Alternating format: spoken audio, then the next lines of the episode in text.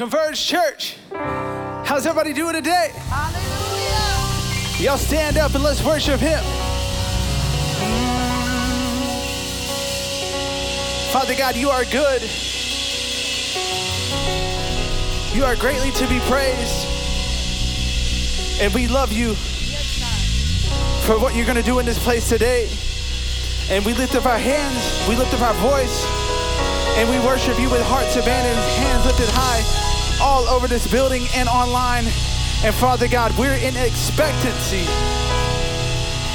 We came looking for you, Father God. We came searching. And we're here to meet with the King of Kings, with the Lord of Lords, with the Prince of Peace, with you, Father God. And we thank you that you are in this place. And our God's people say, Amen and amen and amen. Man, God is good, right? Yeah. Uh huh. Yeah. Yeah. Come on. Put the put those hands together like this, church. Yeah.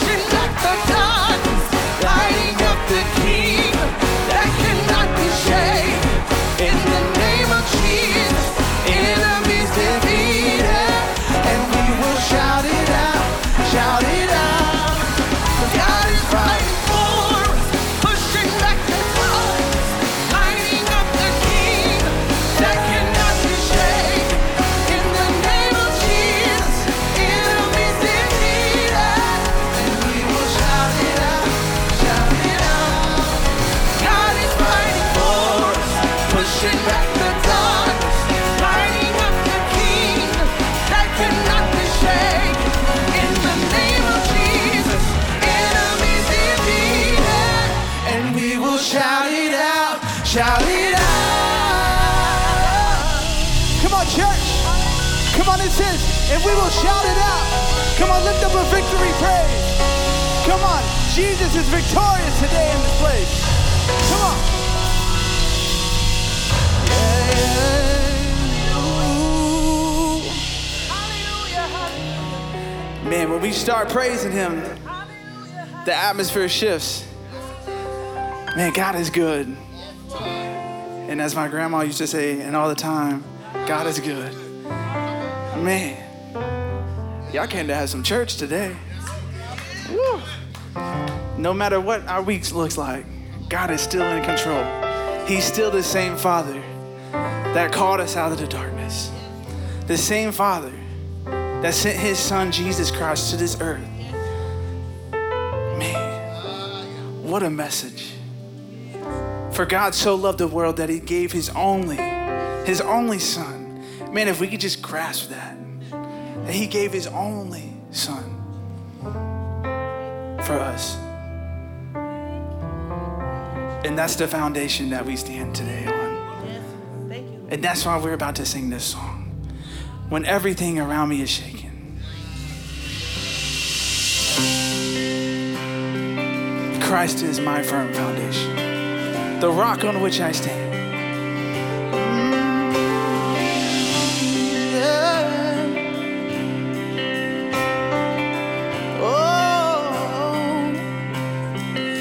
Christ is my firm foundation, the rock on which I stand. When everything around me shaking, I've never been more glad. So I put my faith in Jesus. That's right. Cause he's never let me down. He's faithful through generation. Uh-huh. So why would he fail now? He won't. Come on, you believe that today?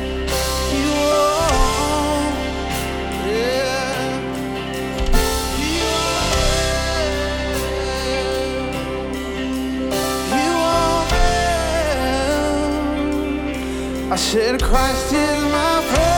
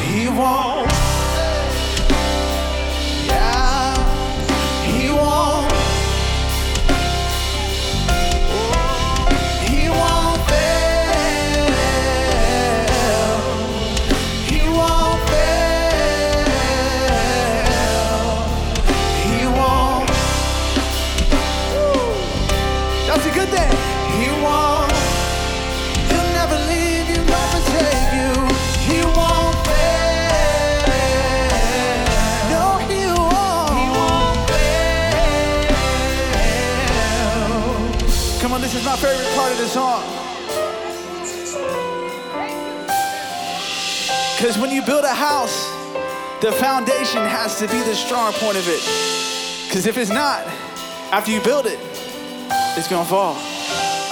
And that's why Jesus Christ is our firm foundation. Because rain came when blew, my house was built on you. Yeah. I'm safe with you. I'm going to make it through. Come on, declare that today. Rain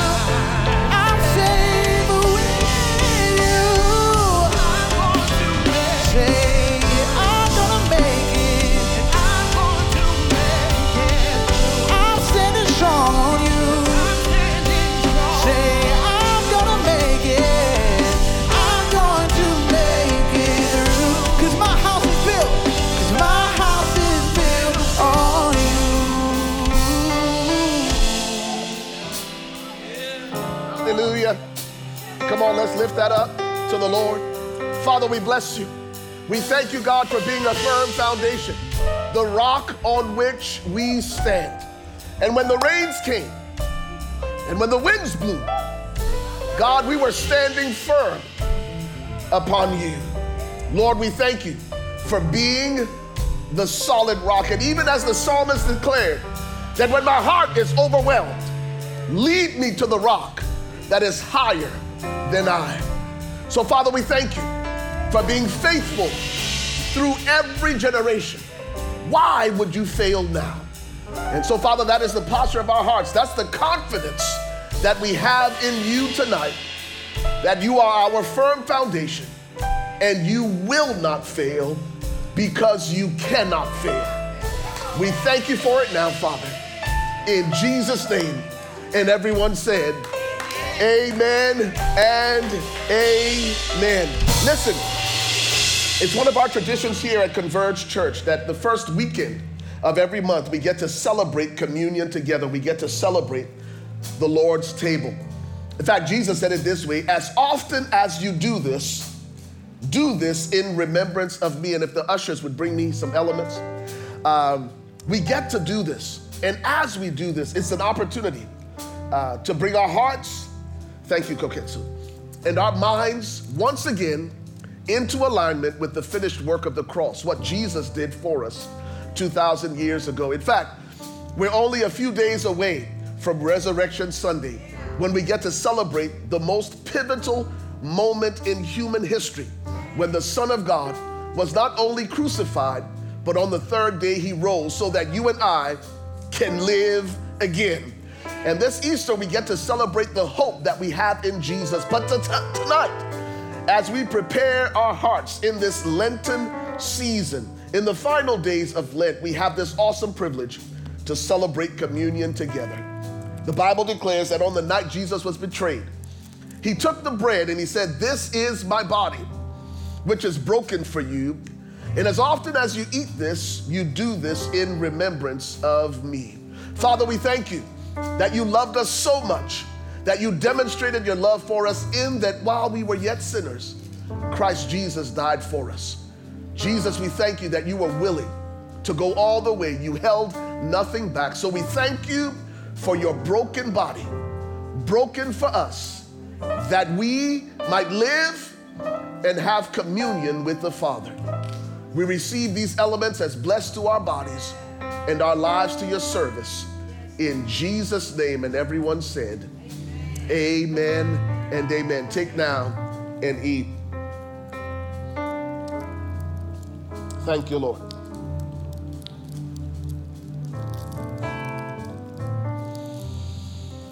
And the scripture continues with these words that on the same night that Jesus was betrayed, he also took the cup and said, This is my blood, which is shed for you and as often as you drink of this cup, you do so in remembrance of me.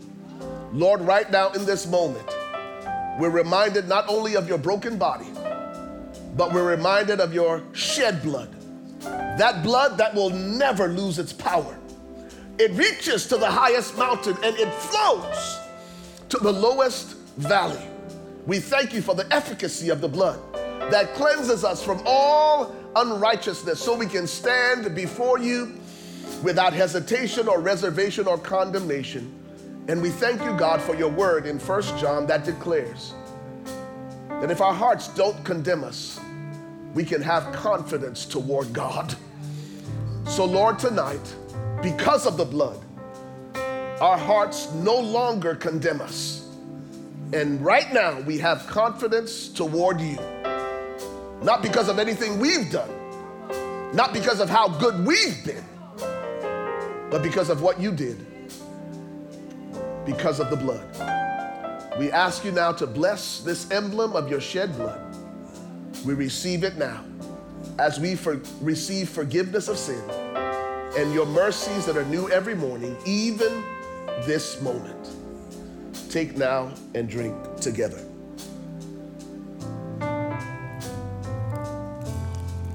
Right where you are, just in your own way, just begin to give thanks for the blood, for his mercies that are new every morning, for his steadfast love that never ceases, his glory upon your life going before you, following after you. Lord, we thank you again. We thank you again for your great love wherewith you've loved us. And Lord, as we continue in this attitude and atmosphere of worship, be glorified in what we say, in what we sing, and in what we do. May it be for an audience of one and an audience of one alone. You get the glory, you get the honor. In Jesus' name. And everyone said, Amen and amen. Let's worship together.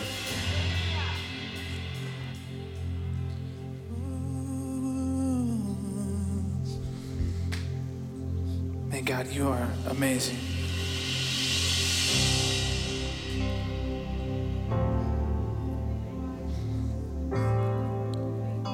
So good. Oh,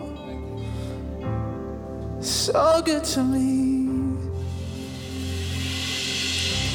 I've carried a burden too long on my own. I wasn't created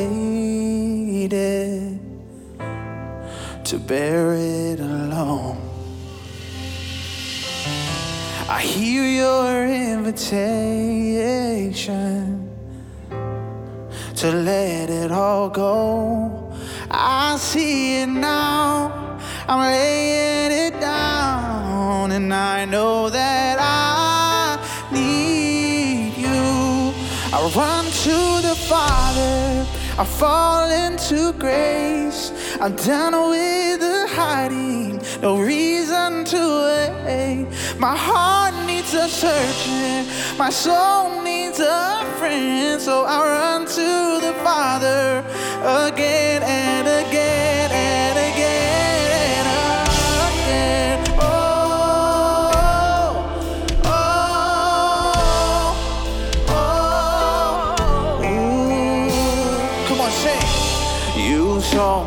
condition, had a plan from the start. Mm, your son for redemption, the price for my heart. And I don't have a context for that kind of love. I don't understand and I can't comprehend. All I know is I need you. I run to the Father, I fall into grace. I'm done with the hiding, no reason to wait. My heart needs a surgeon, my soul needs a friend, and so I run to the Father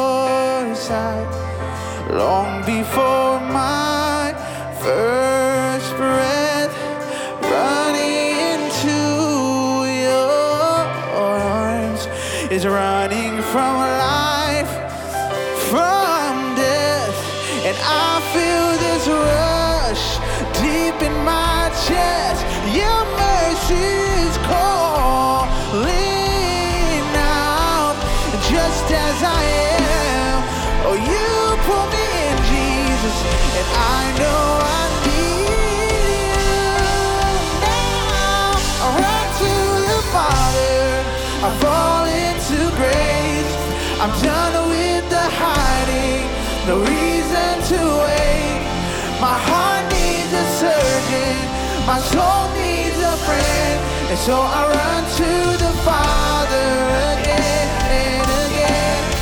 I run to the Father, I'm falling. Come on, lift that up, church. I'm done with the No reason to wait, no reason to wait. My heart found a surgeon, and my soul, my soul found a friend. So guess what?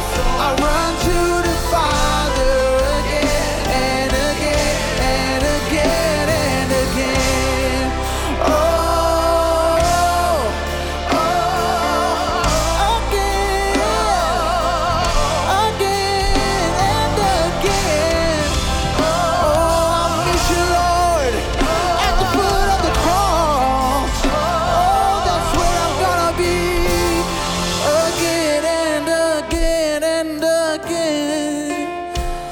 said again and again and again. At the foot of the cross again and again and again. That's what I will be. I will be at the foot of the cross. I run to the Father. I fall into grace. I'm done with the hiding. No reason to wait. My heart needs a surgeon, and my soul needs a friend. So I'll run to the Father again and again and again. Father God, that's our prayer.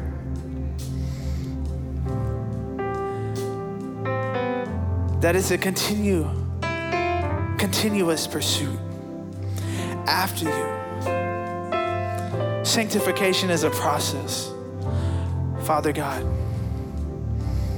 we know that this life is to throw us different curves. And we might miss it once or twice. But Father God, consistency, Father God, running after you, communion with you, Father. Not just here, but in our secret house, in our secret places, Father God. Again and again and again and again. Oh, can we sing that one more time? So I run to the Father, I fall into grace. I'm done with the hiding, no reason to wait. My heart found a surgeon, my soul found a friend. So I run to the Father again and again and again and again.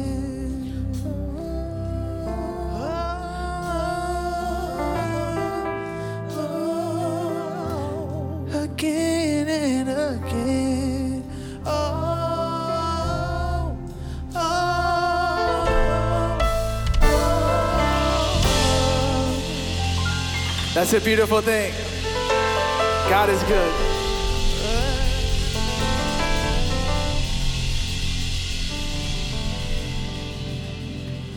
Amen. Is anybody else just undone by God and His goodness and His graciousness? All right. Thank you, guys. Thank you, Converge Worship. Well, thank you. Yes. Welcome to Converge Live, our in person worship experience. It is always a blessing to see each of you here with us today. We also want to welcome Converge Nation. Thank you for joining us each week via re- rebroadcast. I love you, virtual family. We appreciate your support. And if there's anybody here with us for the first time, we say thank you, hello, and welcome to you as well. We appreciate anytime someone new chooses to join us. So if you're here with us for the first time to celebrate, we do ask that you would connect with us at the Welcome Center at the end of the worship experience. We have a gift for you. And even if you're connecting with us for uh, online for the first time, let us know. We want to just again thank you for joining us. We have a small gift, it's a token of appreciation. All right?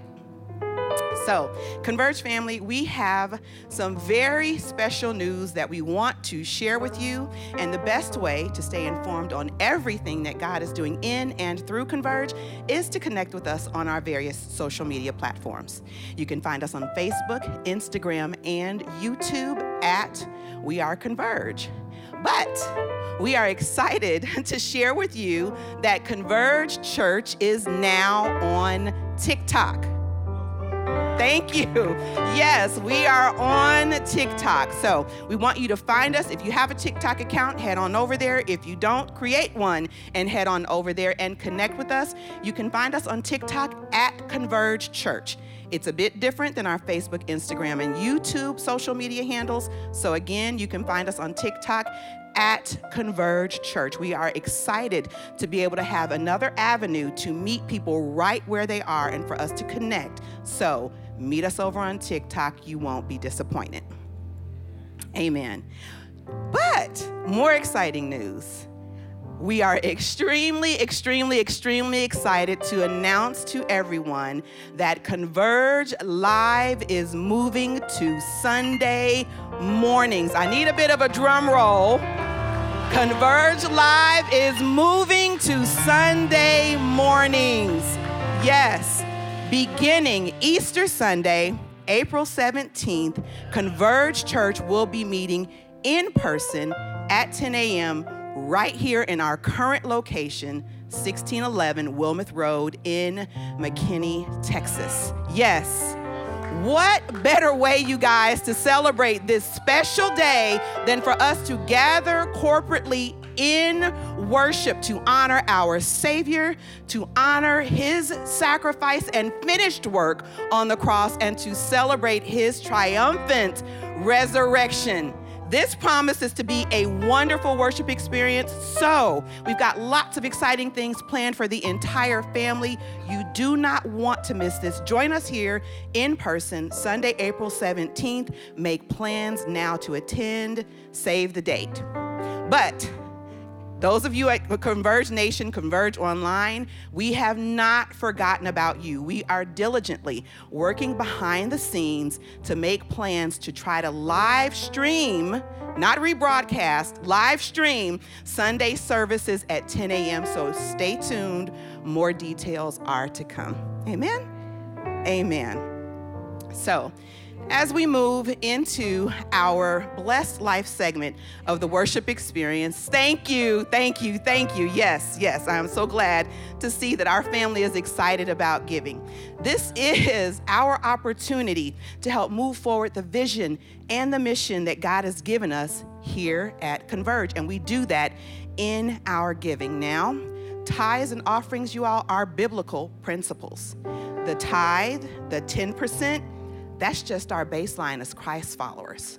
The New Testament model in Acts chapter 2 tells us that the early believers had all things in common. And basically, what that means is they shared everything they had. So, again, tithe 10% that's our baseline as christ followers our apex our pinnacle the upper po- uppermost point that we aspire to get to is to share everything that we have. Guys, we are corporately believing God for some big things. and in Ephesians 3 and 20, he says, God says that he is able to do through the mighty power at work within us infinitely more than we can ask or even begin to think about. And a part of that is your generosity. So, we are asking that you take this journey in living out the values that we have here at Converge, one of which is to live generously with an open hand, not a clenched fist. If you would like to partner with us financially, we have multiple ways that you can do it. We do have ushers in the aisles with envelopes and ink pens if you need one. We just ask that you would fill out all that information in its entirety so that we can properly record and account for your giving. You can also give online safely and securely by visiting us at www.weareconverge.com forward slash give. You can give via our mobile app. You just search the iOS or the Android app stores to find and download Converge Church Plano. And then you can give via text by texting Converge Give along with a dollar amount to 77977. Converge Church, we appreciate you. We appreciate your financial support and partnership. We appreciate everything that you have done to help build this kingdom here that God has given us to build His kingdom right here at Converge Church and everything that you do to make life giving ministry happen. Let's say a quick word of prayer. The ushers will pass the receptacles for those of you that want to give here in person. Heavenly Father, we thank you that you are a great big God. We thank you that you are big enough for everything that we are believing you for, Father. We thank you that you have already done everything that we are believing you for. But we thank you also, God, for those who partner with us to help us move forward the vision and mission that you've given us. Thank you for every person that has given, every family that has given, every heart that desires to give, everyone that has sown into your kingdom. We appreciate it and we thank you for it. We will be found good stewards of everything, Father. We love you. We appreciate you. We magnify you. We entrust it all to you. In Jesus' name we pray. Amen. Thank you again for your attention. Enjoy the rest of the worship experience.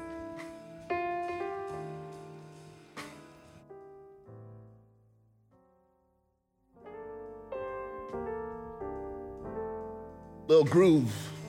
Give me some little, little groove. Give me a little groove. There, there you go. There you go. All righty. There you go. There it is, right there. All right. Thank you guys so much for joining us for Converge Live. Come on, show your love for Converge Worship, man. These guys brought the heat, they brought the stank. Come on, that's what I call it. Y'all sound fantastic. So grateful, so thankful for all the amazing serve teams that make life giving ministry possible here at Converge Church. All righty. Fantastic. Thank you guys so much. Gonna dive into the sermon now. I wanted to I wanted to hear how awesome you guys are. Amen. Listen, we start a brand new sermon series today that we're calling Person of Interest. I'm super excited about this, but before we dive into the message, I just want to show honor to whom honor is due. I want to acknowledge some very special people with us, and we have some very special birthdays, birthdays this month. And the reason I want to acknowledge these people is because they serve faithfully, diligently behind the scenes, right? Uh, so they're part of that 20% uh, that make the 80% possible. Uh, and, uh, and so they're not always recognized because they're not out front. But we want to acknowledge the amazing work that they do on our serve team. So we've got one birthday actually today. Everybody show your love for Rob Meister. Rob is in the house. He's somewhere in the building. Uh, so happy, happy birthday from our hearts to yours. Uh, and we appreciate you and your heart, your generosity, your kindness, and just your faithfulness uh, to the work of God and this local church. I also wanted to take a moment to acknowledge uh, some very special people who have made serving in the house of God a family affair. In fact, I think of them as the Incredibles. And so, uh, uh, Jewel, why don't you come with the girls? Why don't y'all come down? Come on down, come on down. They're not expecting this, but they are serving. They are serving on our media team, and they have been absolutely amazing working and serving behind the scenes. Let's show our love for Jewel and Ashley and Alicia. Yeah, why don't you come up? Why don't you come up? I'm gonna put you guys on the spot. How about that? And grab that mic while you're on the way up. Right. Awesome. I am totally going off script tonight. Is that all right? Amen. Amen. So I wanted Jewel and the girls to come up, and uh, why don't you guys introduce yourselves? I already said your names, but why don't you take a moment and introduce yourselves? Um, I'm Alicia Georges. I work on the media team with my mom and my sister. Um, I'm Ashley. And yeah, Ashley Georges. Now, you guys have a very, very big day coming up tomorrow. Is that right? All right, tell us what it is. I don't want to steal your thunder. Um, it's our Sweet 16. Um, yeah, that's, I don't know, that's really it. All right, it Yeah. is their sweet 16. They turn 16 tomorrow. They are twins, and so tomorrow is that big milestone birthday. And what, you wanted to say something? No, I was congratulating her for turning 16. You are congratulating her for turning 16. That's awesome. Come on, that's sisterhood. Uh, Jewel, I also wanted to take this moment to acknowledge you and the girls because of what you guys do behind the scenes.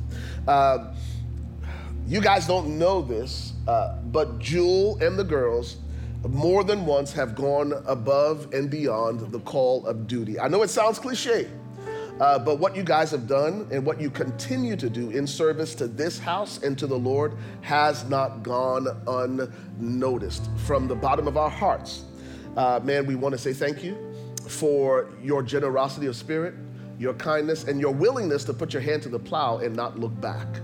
Uh, when so many people have reasons not to be in the house of God just because we've developed new routines, right, around COVID 19, where it's easier to stay home and, and watch online than to connect in community in person. Listen, Jewel and her girls have more than once, listen to me, altered their vacation plans, their travel plans, have cut their travel plans short just to be back and serve. In fact, uh, during our huddle, and this blessed me. I mean, it blessed me beyond words. Uh, when I announced a couple of weeks ago that we were going to be transitioning to Sunday mornings, immediately after our pre service huddle, Jewel made a beeline to me with her, I don't know if it was your phone or your planner. Yeah, my planner. It was her planner. Come on, somebody. Anybody remember them day planner? What do you call a day timer? Come on. I know some of y'all still got some Rolodexes at the crib. But she made a beeline to me. Come on. Come on, Blackberry. How many of y'all had that Blackberry back in the day? I had me a Blackberry Pearl. You remember the Blackberry with a little pearl in the middle? That was the dial. Y'all know what time it is. Listen, she made a beeline to me with her planner and said, Pastor Ray, because she's an entrepreneur, listen, single mom of two amazing girls, entrepreneur, boss chick, CEO of her own empire. Come on, somebody. But still, she doesn't just make time to be in the house of God, she prioritizes her time in the house of God. Now, if there was anybody who had reasons to say, I'm too busy, I've got my girls, I've got my business, it would be Jewel and it would be justified. But every single Sunday, every single weekend, uh, Jewel and the girls are in the house of God, have adjusted their travel plans to be in the house of God. And what most of you don't know is, and I don't want to, I don't want to, I hope I remember this correctly. Uh, but one of the reasons you transitioned from New York, Was this place? she moved from New York to Texas because of a moment she had with God at Converge Church. Listen to me. We don't always tell the stories, and I'm guilty as charged. We need to tell more of the stories of transformation that have happened here at Converge. But Jewel moved her family, moved her girls, moved her business halfway across the country because of a church. And she has continued not only to attend, but to give back to this local house of believers uh, through her gift, her time, her talent, and her treasure. So here it is, here it is. Uh, we heard through a little bird that you guys had a couple of things you wanted to do for your birthday, and uh, and uh, so we wanted to, to to do that for you guys. I understand that on your dinner list, or at least you guys have this sophisticated palate, where somewhere in there you guys have been planning some Korean barbecue. Oh wow, yeah. And so we've got your dinner covered. We're going to call you and let you know where it's going to be, but it's going to be the best Korean barbecue in Dallas. Come on, somebody. Thank you. And I also heard that they wanted to kind of do a Sweet 16 bowling party thing ish. So. We've got your Pinstack bowling party covered. Yeah? Do we need to go up above Pinstack or is Pinstack all right? That's good. That's Pinstack is perfect. Come on, somebody. And so for your Sweet 16, we've got your uh, your Pinstack bowling party covered. And then for your family, we want to do that good bulgogi, kimchi, all that good stuff as just a small way to see to say we see you and we appreciate you. Come on, show your love for Jewel, Alicia, and Ashley. Ashley, thank you guys so much. Thank You're you. welcome. It's our pleasure. Thank you. You're welcome. And happy birthday to you. Can we give them a little happy birthday while they're exiting the stage?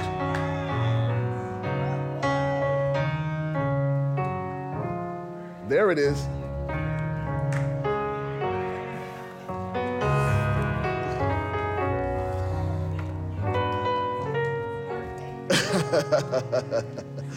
Amen.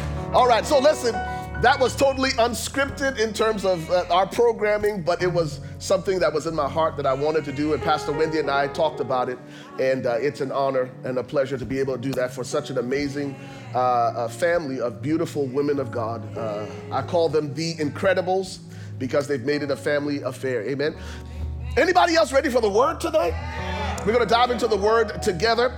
And uh, as I mentioned earlier, we kick off a brand new mini sermon series. And this is intentional, it is deliberate because I want to set our hearts and minds in alignment with this season that we're in as the body of Christ. You guys know on Sunday, April 17th, we'll be gathering corporately to celebrate Resurrection Sunday together.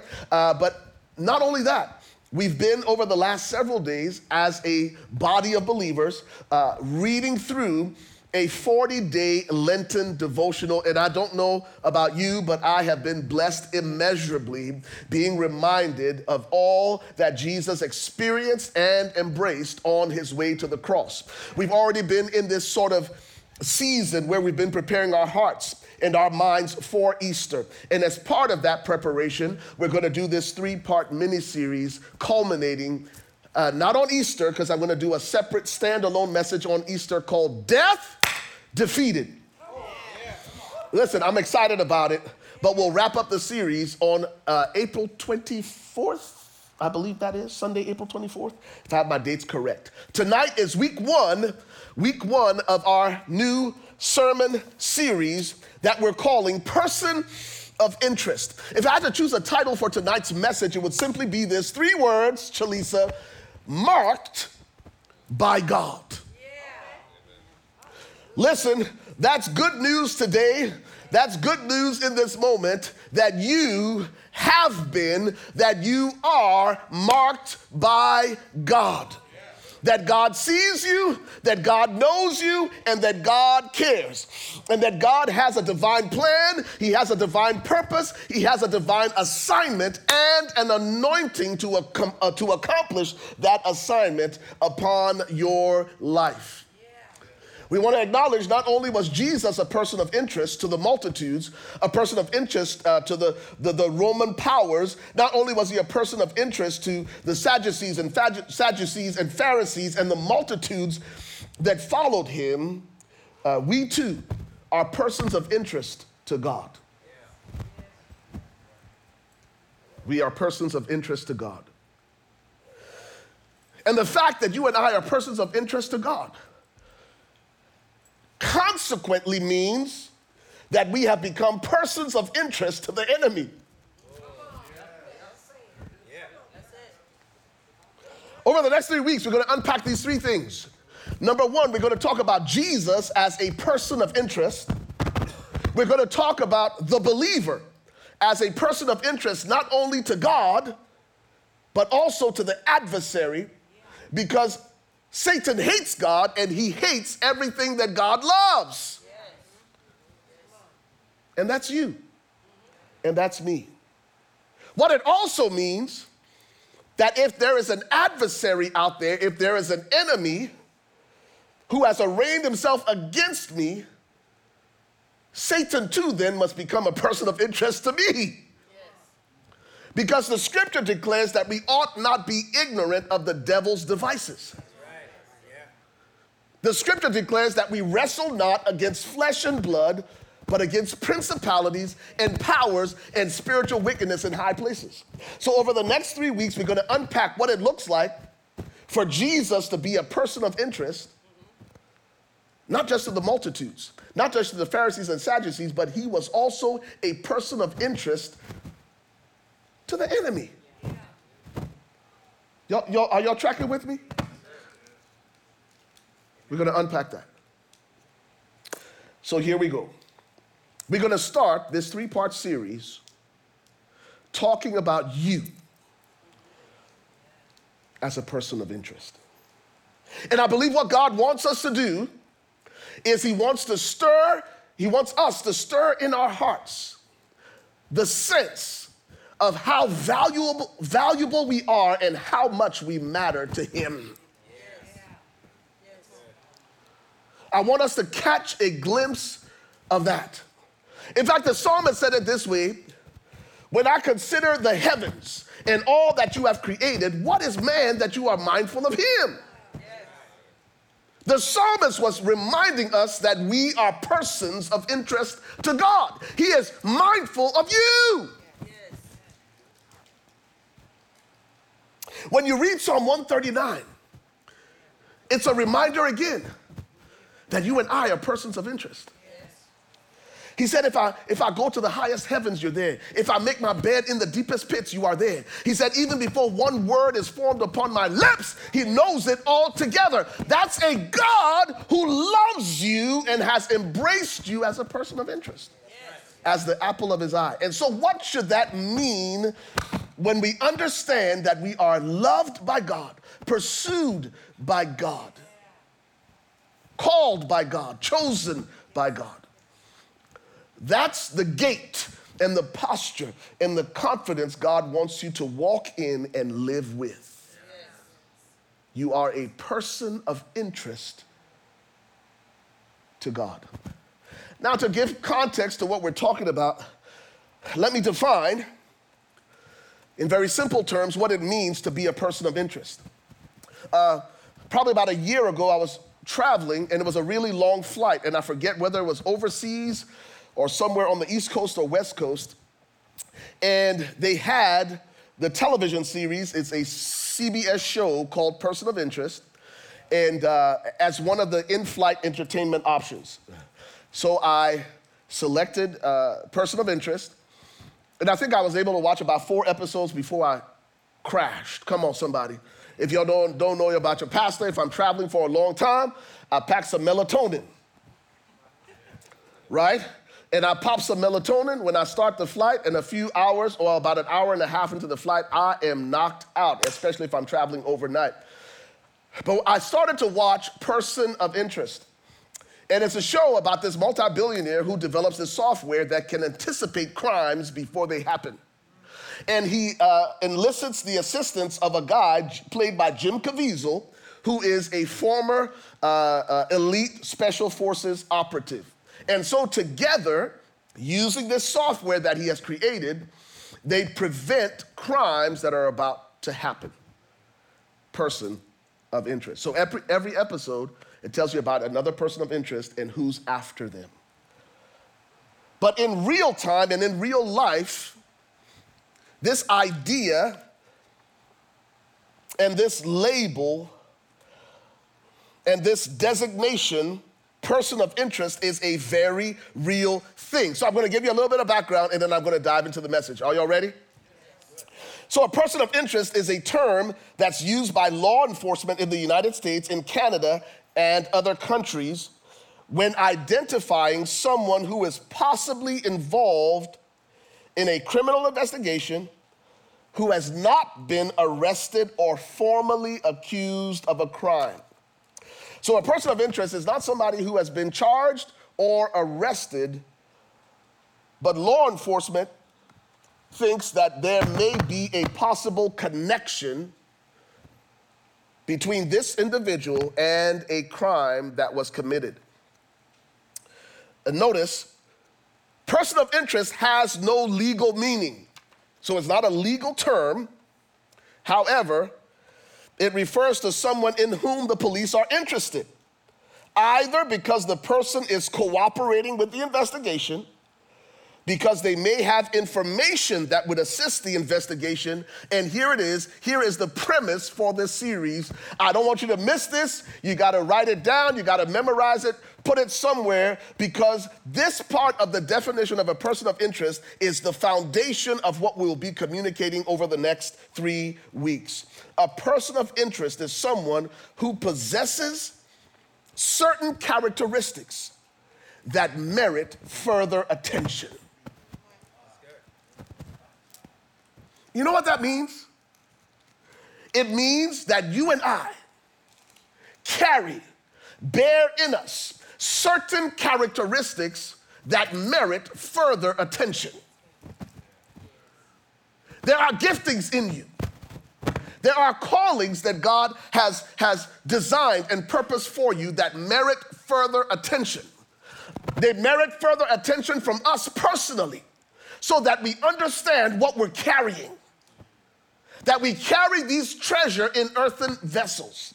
It has also merited further attention from the adversary because it is his intention to sabotage what God wants to do in and through you to abort the assignment of God upon your life.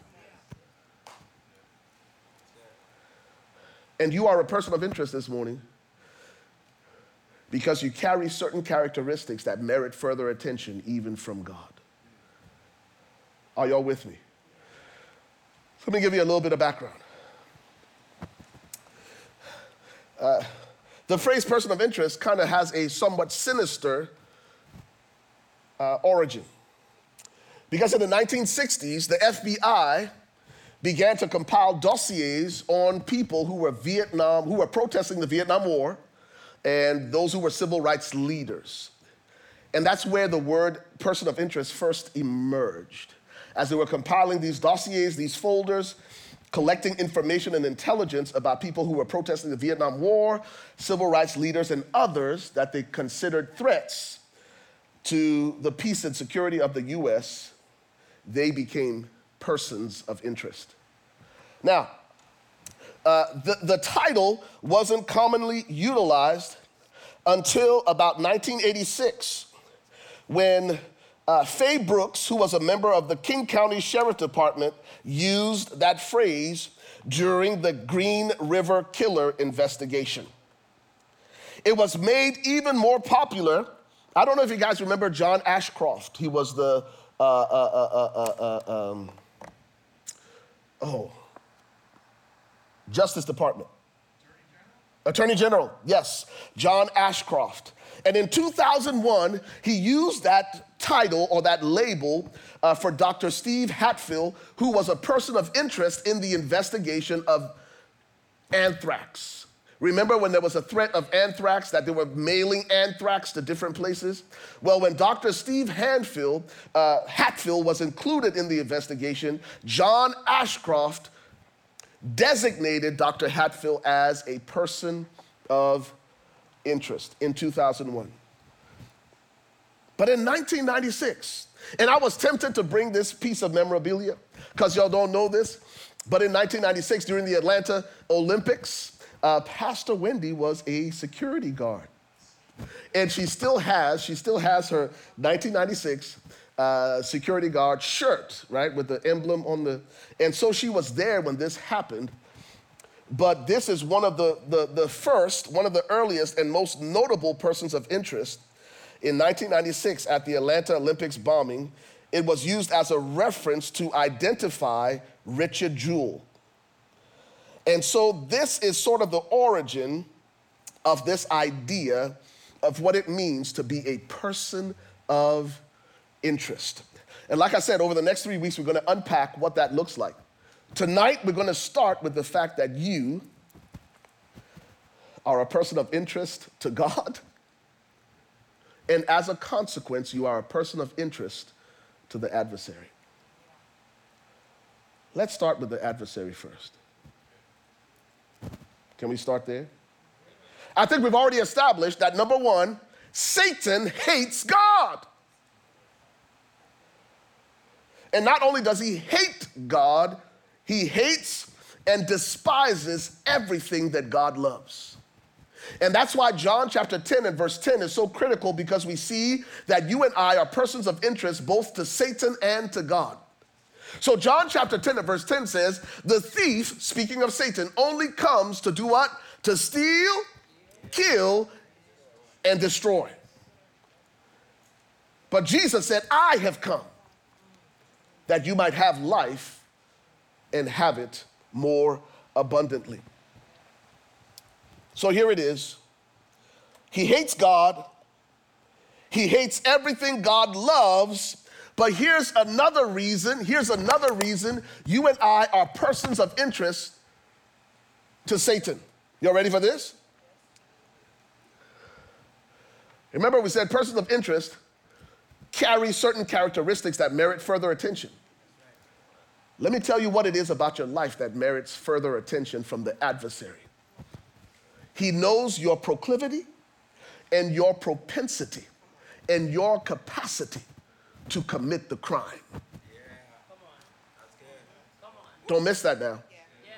He knows that within your nature is a disposition that wants to commit the crime and you have become a person of interest to him Because he knows that if he can stay with you long enough,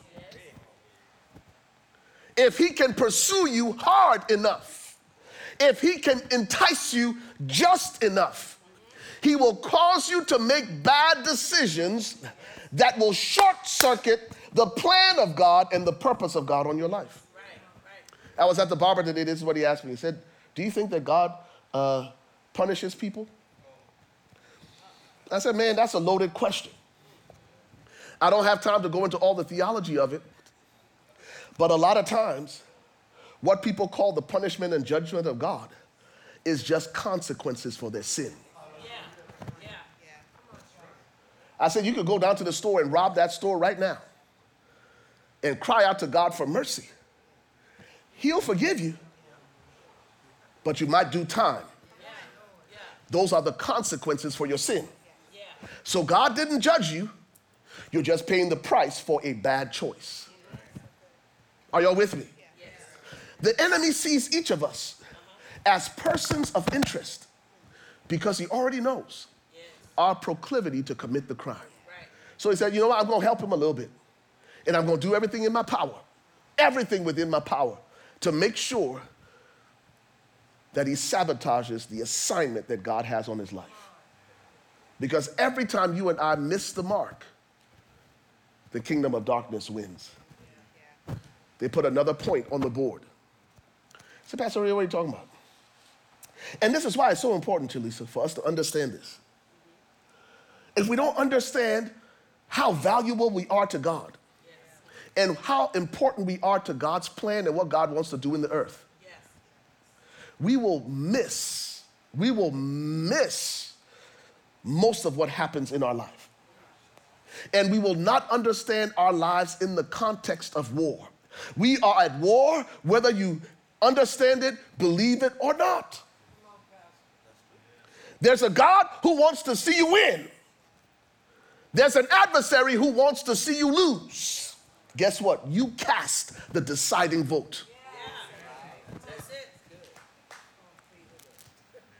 And if you and I don't renew our minds to the Word of God, we will recycle our mistakes. This ain't no child's play. This ain't no child's play. He comes to steal, to kill, and to destroy. And the enemy has already identified you as a person of interest. Go all the way back to Genesis chapter 4 to Cain and Abel. Talking about being marked by God. Remember Abel's prayer? Or Cain's prayer? Who killed who? I always forget it. Cain killed Abel. You remember Cain's prayer? He asked God to put a mark on him so that those outside wouldn't harm him. And God marked him. Why? Because Cain was a person of interest. Because the enemy knew his propensity to commit the crime. That it wouldn't start and end with killing his brother Abel. And so God marked him to protect him. Are you listening to what I'm saying? We wonder why we have certain patterns in our lives, where we have certain problems, why we have certain addictions and habits and, and, and uh, uh, uh, routines. And if we're not careful, we'll, we'll just think there's something wrong with me. When we don't, because we don't recognize that it goes, it's much bigger than that. There are forces at work against you and against me. From the day, let me put it this way, let me tell you how important you are. From the day you were born, you became a person of interest to the enemy. You were likewise a person of interest to God.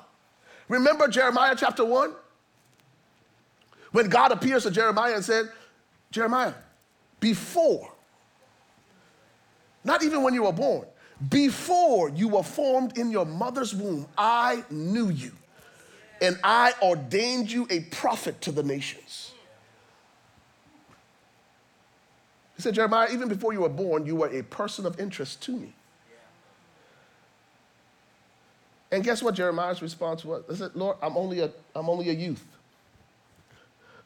And you know what the enemy used to undermine Jeremiah's ministry? A lot of times it was how Jeremiah saw himself as inadequate, as not enough. Even to the point where he battled with depression. And that's why he's referred to as the weeping prophet. Because the enemy was using that against him. Because he knew that to God, Jeremiah was a person of interest. And God would use him prophetically.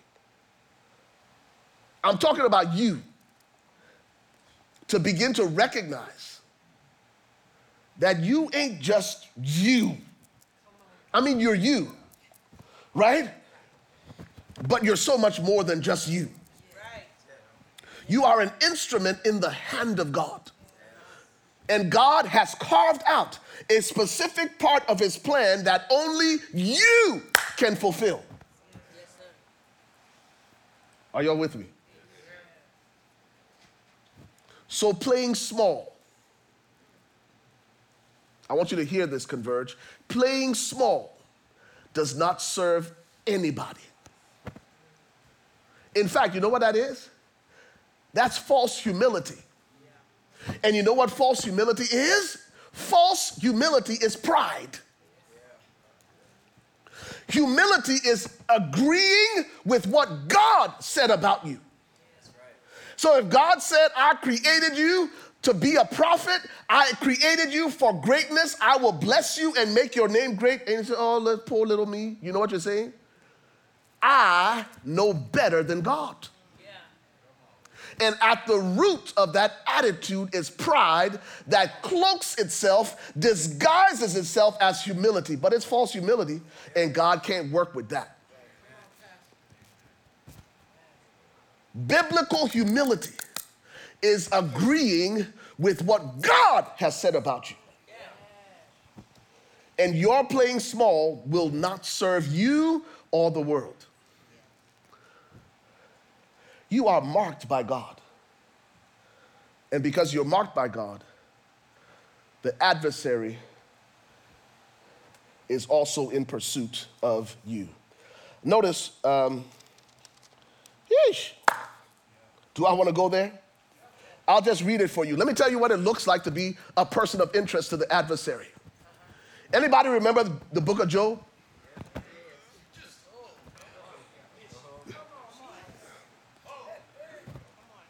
Anybody remember Job chapter 1? Let me just read it for you. Hmm? Y'all ready for this? Okay, here it is. Mm-hmm. Job chapter 1.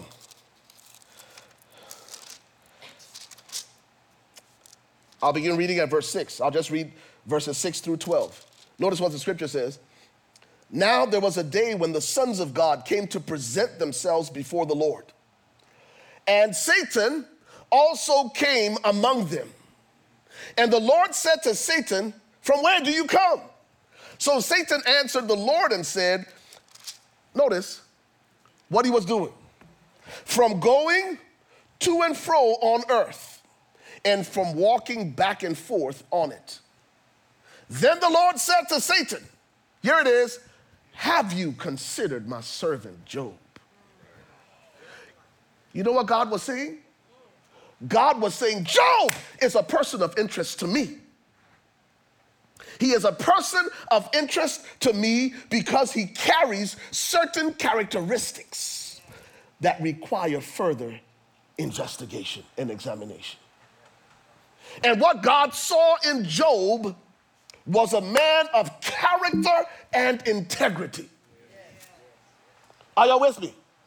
And so this conversation between God and the adversary ensues over the person of Job. Notice what the scripture says in verse 9.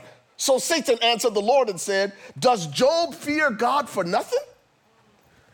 He said, You bragging on this guy, but listen now, there's a reason Job doing what he's doing. Uh, Job has an advantage. And verse 10 says, Have you not made a hedge around him, around his household, and around all that he has on every side? You have blessed the work of his hands, and his possessions have increased in the land. But now stretch out your hand and touch all that he has, and you will surely, and he will surely curse you to your face. He's testing Job's character. He's saying, listen, Job does what Job does because life is good. The only reason this joker is serving you is because you blessed him. The only reason he worships you and prays to you is because life is good. The only reason he's in this relationship with you is because you've given him good breaks all his life. So Satan is telling God, don't, don't even, Job ain't all that. May I submit to you that most of the tests you and I will face in this life will come to test our character.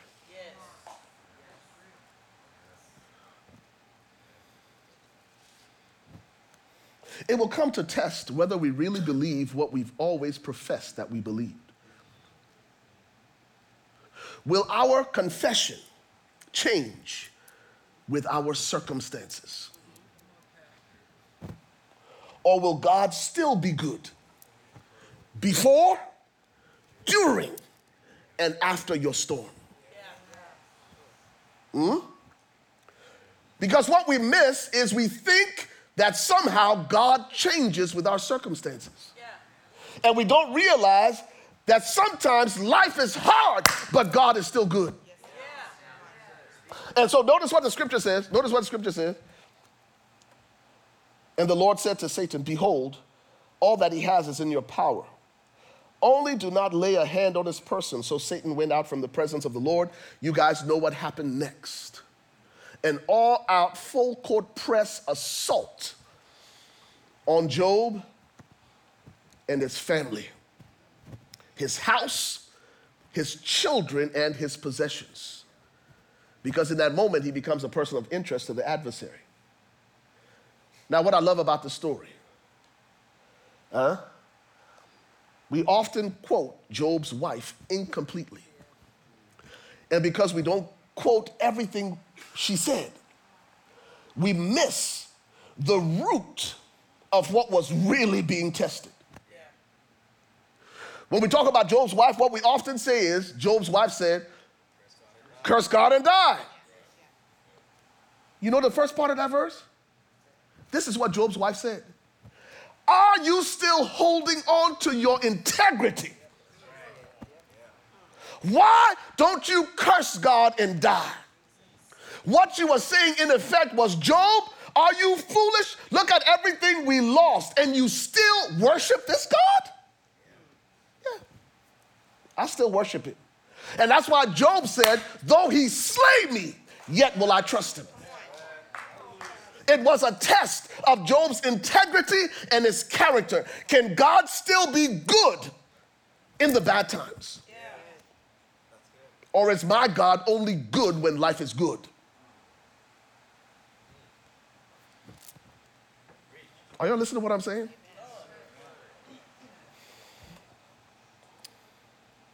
The enemy comes after us. We become persons of interest to him because he understands our proclivity and our propensity to commit the crime. And because he knows that it's within our sinful nature to do bad things.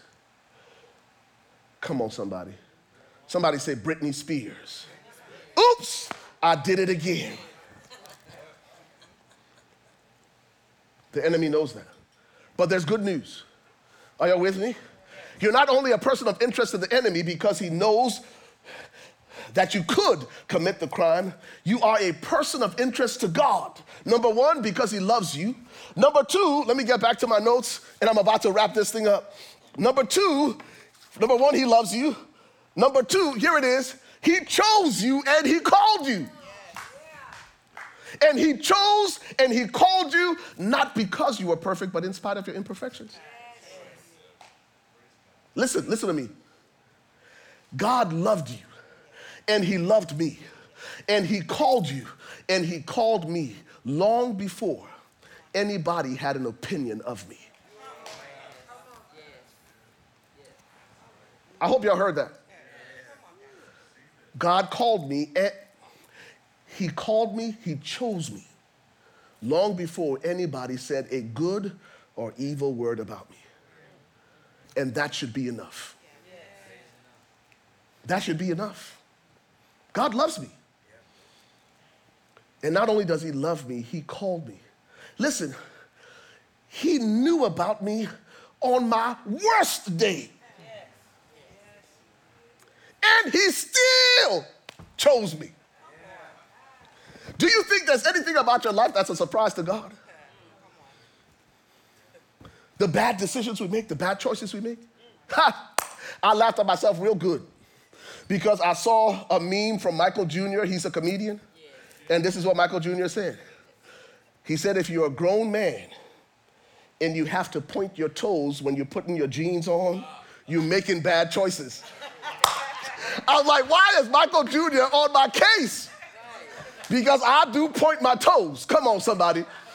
When I put my jeans on, because that's the only way I get my feet through these leggings that I'm wearing.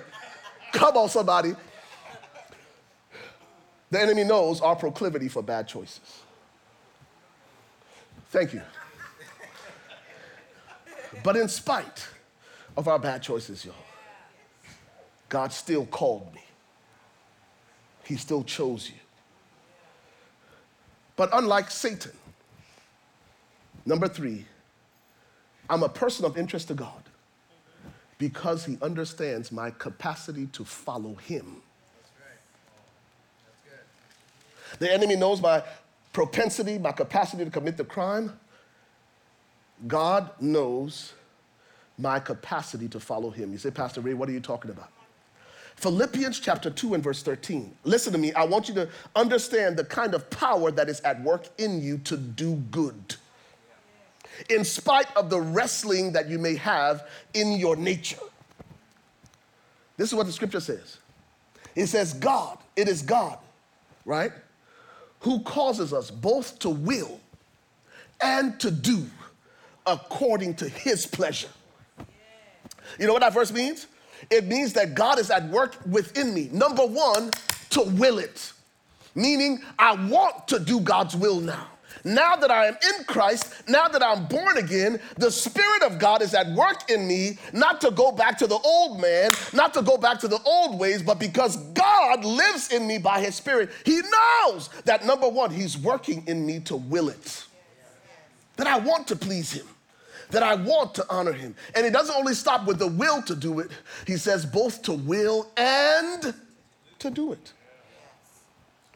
So I have become a person of interest to God because he knows what he has deposited in me the willingness and the ability to do his will. So this is where I'm going to end because this is important for you to understand. This is important for you to understand. All right? Number one, I recognize that I'm a person of interest, but what does that mean in very practical term, terms? What does that mean? Number one, you have to discover it. Discover it. Discover it. You have to discover, you have to acknowledge, you have to walk in this revelation that I am a person of interest. I matter to God. I'm valuable to God. God has made investments and deposits in me that are important to God's overall plan. What He's called me to do, what He's created me to do, there it is. He created you, He chose you, and He called you. He didn't only call you, but He commissioned you. And you are a person of interest for those reasons.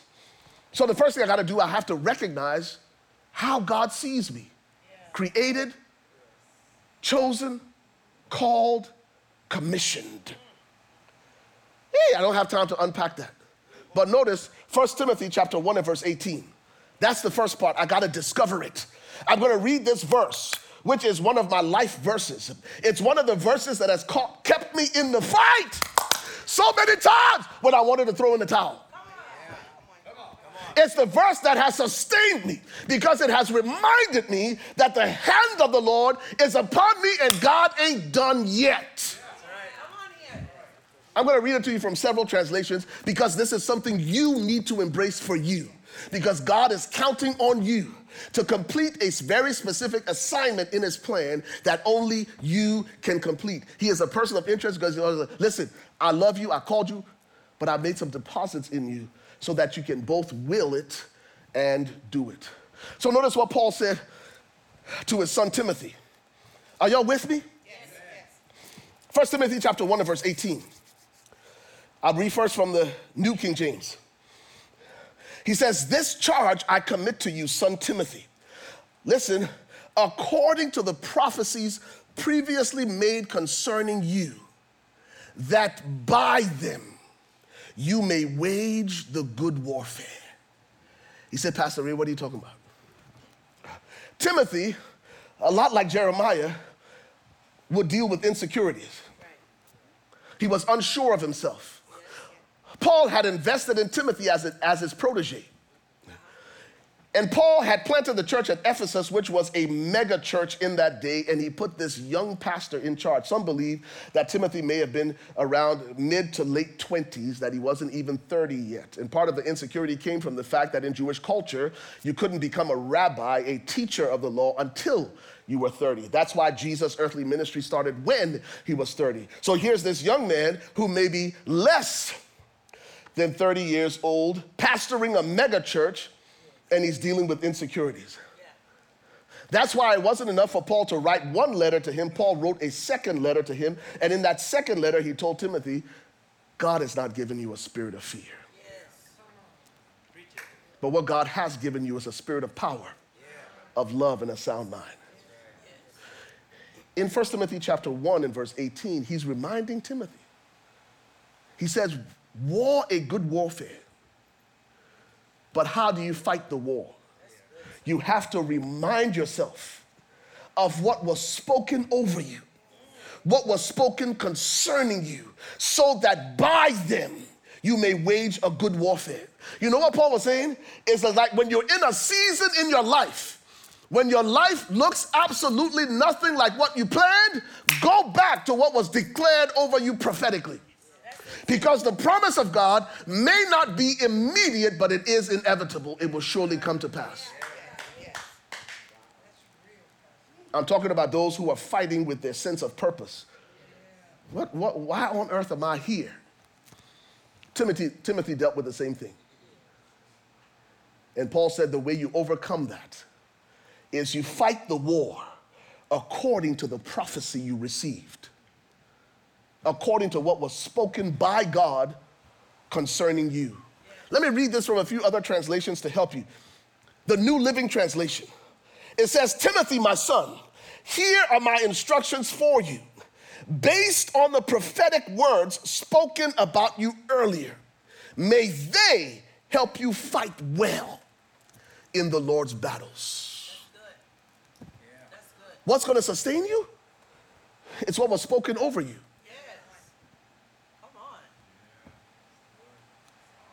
Uh, uh, Are, you listening to what I'm saying? The message paraphrase. I'm passing this work on to you, my son Timothy. The prophetic word that was directed to you, listen, prepared us for this. Look at it. The prophetic word that was directed to you prepared us for this. The prophecy ain't just about what you're gonna be doing next and how you're gonna have this mega company or mega. No, no, no, no, no, no. The prophetic word will prepare you for the hell that you're going through now.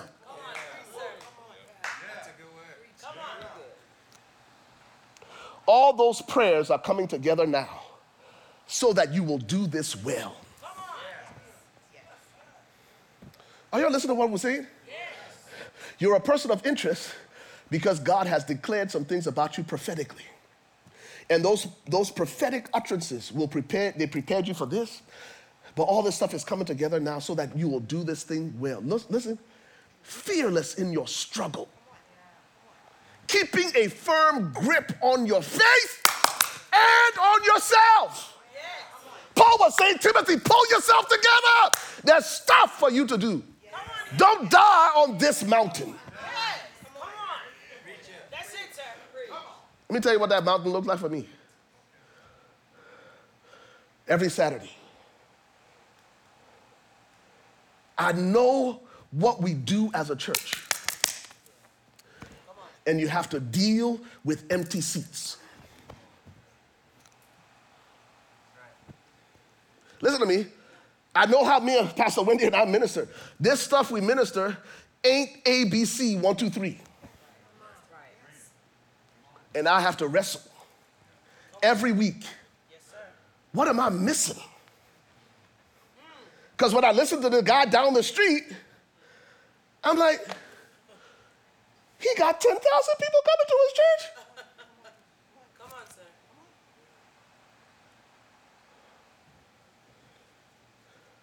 When it seems like this thing ain't working. Paul said, War a good warfare, according to the prophecies that were spoken co- concerning you. That prophetic word was preparing you for this, for the dry seasons, for the wilderness seasons, so that you and I can keep a firm grip on ourselves and our faith. That's why you're a person of interest. You know why? That's why he said, I ain't gonna leave you, I ain't gonna forsake you. I'm with you until what I said about you comes to, comes to pass. But you, Ray Harmon, cast the deciding vote. The enemy's already counted you out. God has counted you in.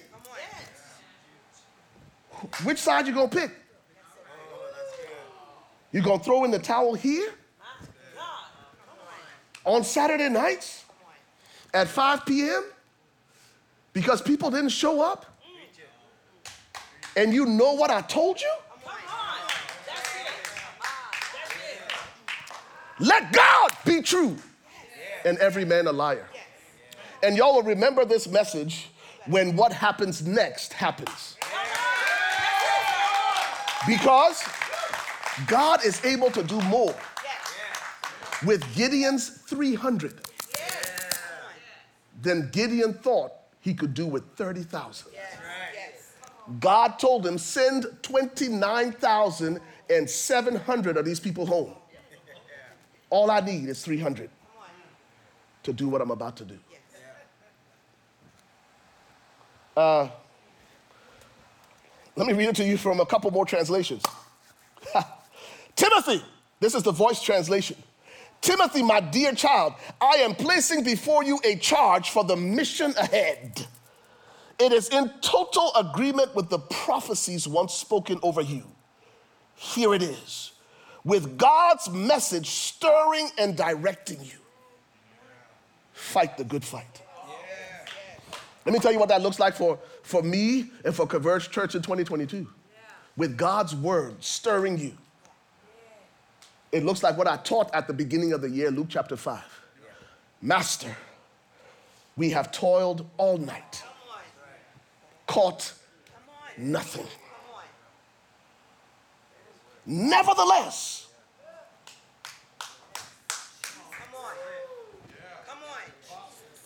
at your word,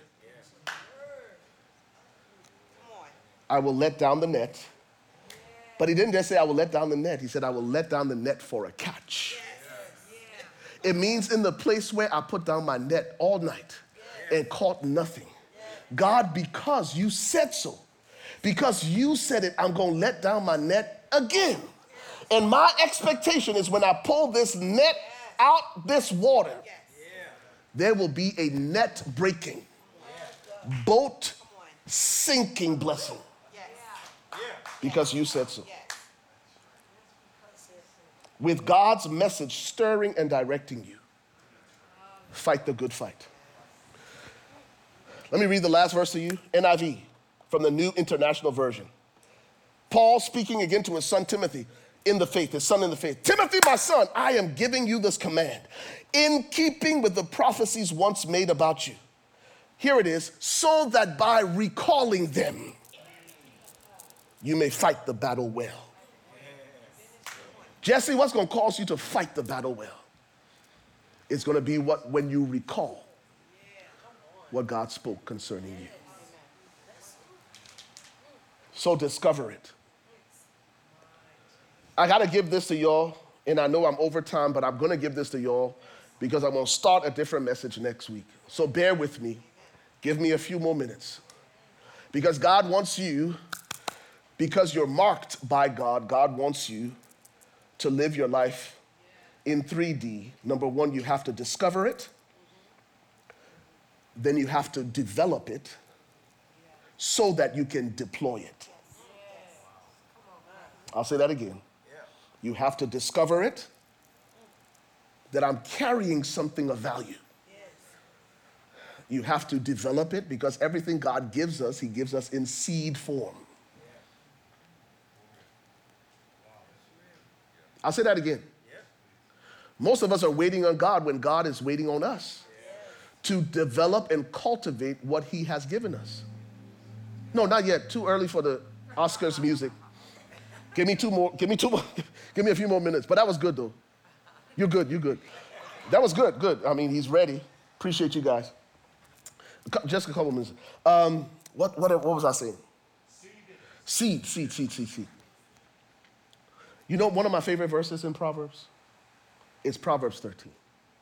Proverbs 13, 23, I believe it is. You know what that verse says, Jesse? It says, Much bread is in the fallow ground of the poor. You know what that means? It says the, the, the, the fallow ground, the uncultivated ground that the poor man is sitting on, is filled with much bread. What does that mean? All the bread the poor man wants is hidden in the ground that he hasn't cultivated. So when we say discover it, you have to know that you have a seed of greatness in you. But that seed is a seed. It must be nurtured, it must be cultivated, it must be nourished. So notice what Timothy, what Paul said to Timothy in 2 Timothy chapter 1 and verse 6. He says, Therefore I remind you to do what?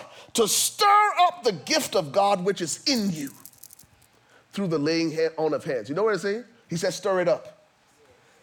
He says, stir it up. Sometimes in our lives, what we need in order to take the seed from a seed to fruit that we bear is divine agitation.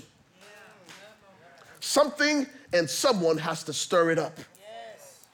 Because the greatness that is in you has been lying dormant. Maybe the frustration you're experiencing in your life is actually divine agitation that is forcing you to stir up the gift. To stir up the gift. I think it's the NIV that says, fan into flame the gift of God. Fan into flame means the fire is about to go out. But fan it. And God said, the seed's in you, you ain't doing nothing with it. You think you're waiting on me, I'm waiting on you to do something with what I have already given you. So discover it so you can develop it. And you develop it so that you can do what? Deploy it. Because the seed that you carry, the seed that you nurture, is not to be self serving. Everything that you have, everything that has been entrusted to you, everything that God has called you to steward, is not for you to own, it's for you to manage well. I gotta say this. Most of us think that God is just. I'm sorry, God is fair. But God ain't fair. God is just. You see what he's talking about? There are three men in Matthew chapter 25. He gave one guy how many talents? Y'all don't remember the story? Five. He gave another one what? He gave another one what? Is that one? Is that fair? That ain't fair, is it? But notice what happened, right? The guy who had five took the five and did what? Developed it. Hmm? The guy who had the two talents did what? He discovered, he recognized what he had and developed it, deployed it. Got two more. Discovered, developed, deployed. The one who had five discovered it, he developed it, he deployed it, and got a return. So he started with five, ended with 10. Other one started with two, ended with four. The guy who had one talent, what did he do, y'all? He hid it. When God showed up, what did God do? This God who's supposed to be fair. Number one, why didn't you give this guy five like everybody else? Why don't you give all of them five? No, no. God said, listen, I gave you one. You didn't do nothing with the one I gave you. So I will take the one that I gave you and give it to the guy who got 10. God, you're not fair. No, I'm not. I'm just. I expect a return on my investment. That's why you are a person of interest to me.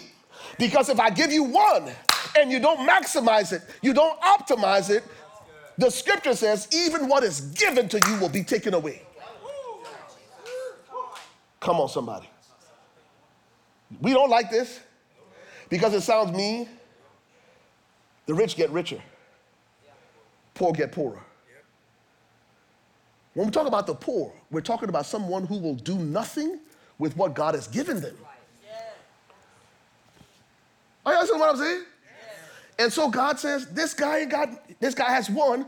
I'm gonna take it from him and give it to the guy who already got 10. That ain't fair, God. No, God's not fair. God is just. He expects a return on his investment. So develop it. Final thing I'm gonna say. Okay, you can play the music now, Daniel. You ain't mad at me, is he? Okay, well, give me some dap. Give me some dap. Good to have you too. Appreciate y'all. All right, here's the last one. Y'all ready? Discover, develop, deploy it. Now, let me, let me tell you what it looked like for Timothy to deploy what God had entrusted to him. Y'all ready? The thing that Timothy was afraid of, the thing that Timothy was insecure about. Y'all ready? It's in 2 Timothy chapter 4, beginning at verse 2.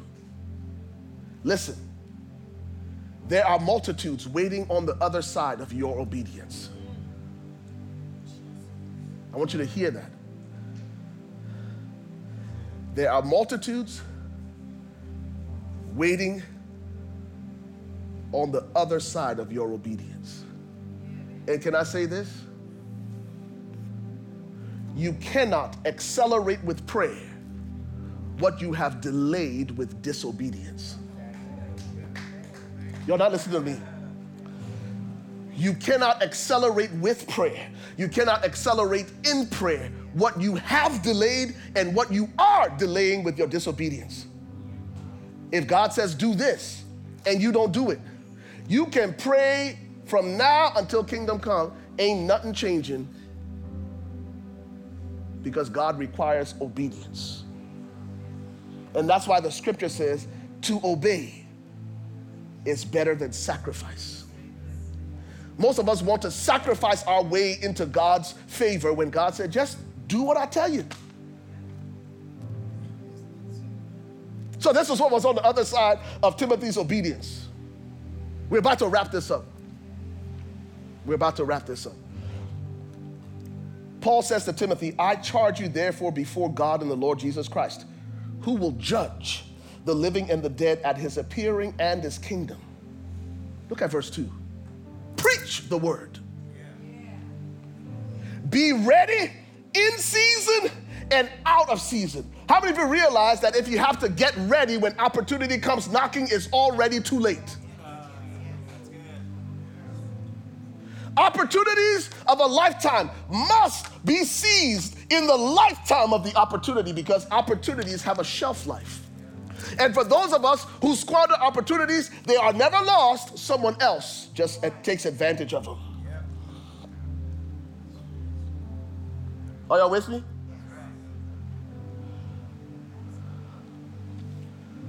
If you're a blockbuster, and in the early 2000s, Netflix offers to sell their company to you for $52 million. And you pass up on that opportunity. And now Netflix is a multi billion dollar corporation And all net all Blockbuster has is one store that's more of a museum. When they could have owned Netflix for $52 million. dollars. Okay? Live ready. Be ready in season and out of season. What was his assignment? His assignment was to convince, to rebuke, to exhort with all long suffering and teaching. For the time will come, and we're living in that time. For the time will come when they will not endure sound doctrine. People will not listen to the truth of God's word. People will call what is evil good, and they will call what is good evil. But according to their own desires, because they have itching ears, they will heap up for themselves teachers, and they will turn their ears, notice, away. That means people who once believed this stuff will turn away. They will turn away from the truth and be turned aside to fables. But here it is Timothy, your assignment. Be watchful in all things. Here it is. Endure afflictions. Do the work of an evangelist. That while you're going through your trouble, turn people back to me. Don't stop believing. And don't stop telling the world about me. And then he says, fulfill your ministry. Fulfill your ministry. Finish the work that I've called you to. And don't stop short. I was talking to a friend of mine who is uh, a law enforcement agent. He works for the federal government. This is what he told me. He said, listen, whenever there's a person of interest, it starts with an interview, but it could become an interrogation. And every single day you and I live, man, life has a way of interviewing. Uh, I'd probably say interrogating us. But he said the important thing is whenever you're interviewed or interrogated as a person of interest, make sure you have a counselor. You have the right to remain silent. The good news is the Bible says that you and I have an advocate with the right with God. An advocate. A lawyer. Come on, and his name ain't Brian Loncar or Jim Adler. Come on, somebody. His name is JC. And I ain't talking about Johnnie Cochran either. Come on, somebody. No, his name is Jesus. And in those times when you feel less than and not sure of yourself, know that you have an advocate. When life is interrogating you and you're interrogating yourself, remind yourself that you are a person of interest to God because of what He's deposited in you. And make that commitment to discover it, to develop it, so that you can deploy it. In Jesus' name. Let us pray. Father, seal this word in our hearts. Seal this word in our hearts so that we will know how much we mean to you and how valuable we are to the kingdom of God. That we are persons of interest to God. You're mindful of us. But there are others that want to keep us from becoming all that you've called us to be. God, would you help us now? According to Philippians 2, that we might both will and do according to your good pleasure.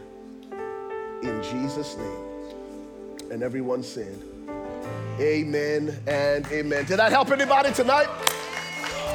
Amen.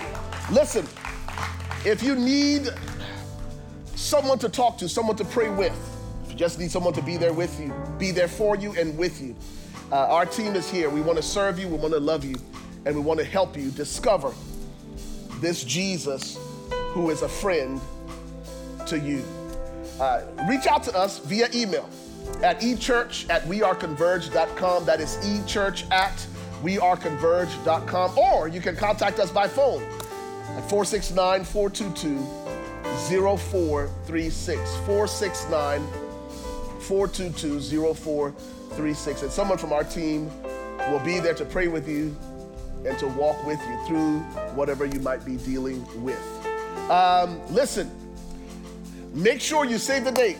Sunday, April 17th, Resurrection Sunday. We will be right here in the building Sunday morning at 10 a.m. Go ahead and get your Easter suit. Come on.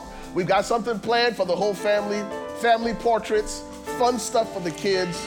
It's going to be an amazing, amazing worship experience. Koketso, why don't you come?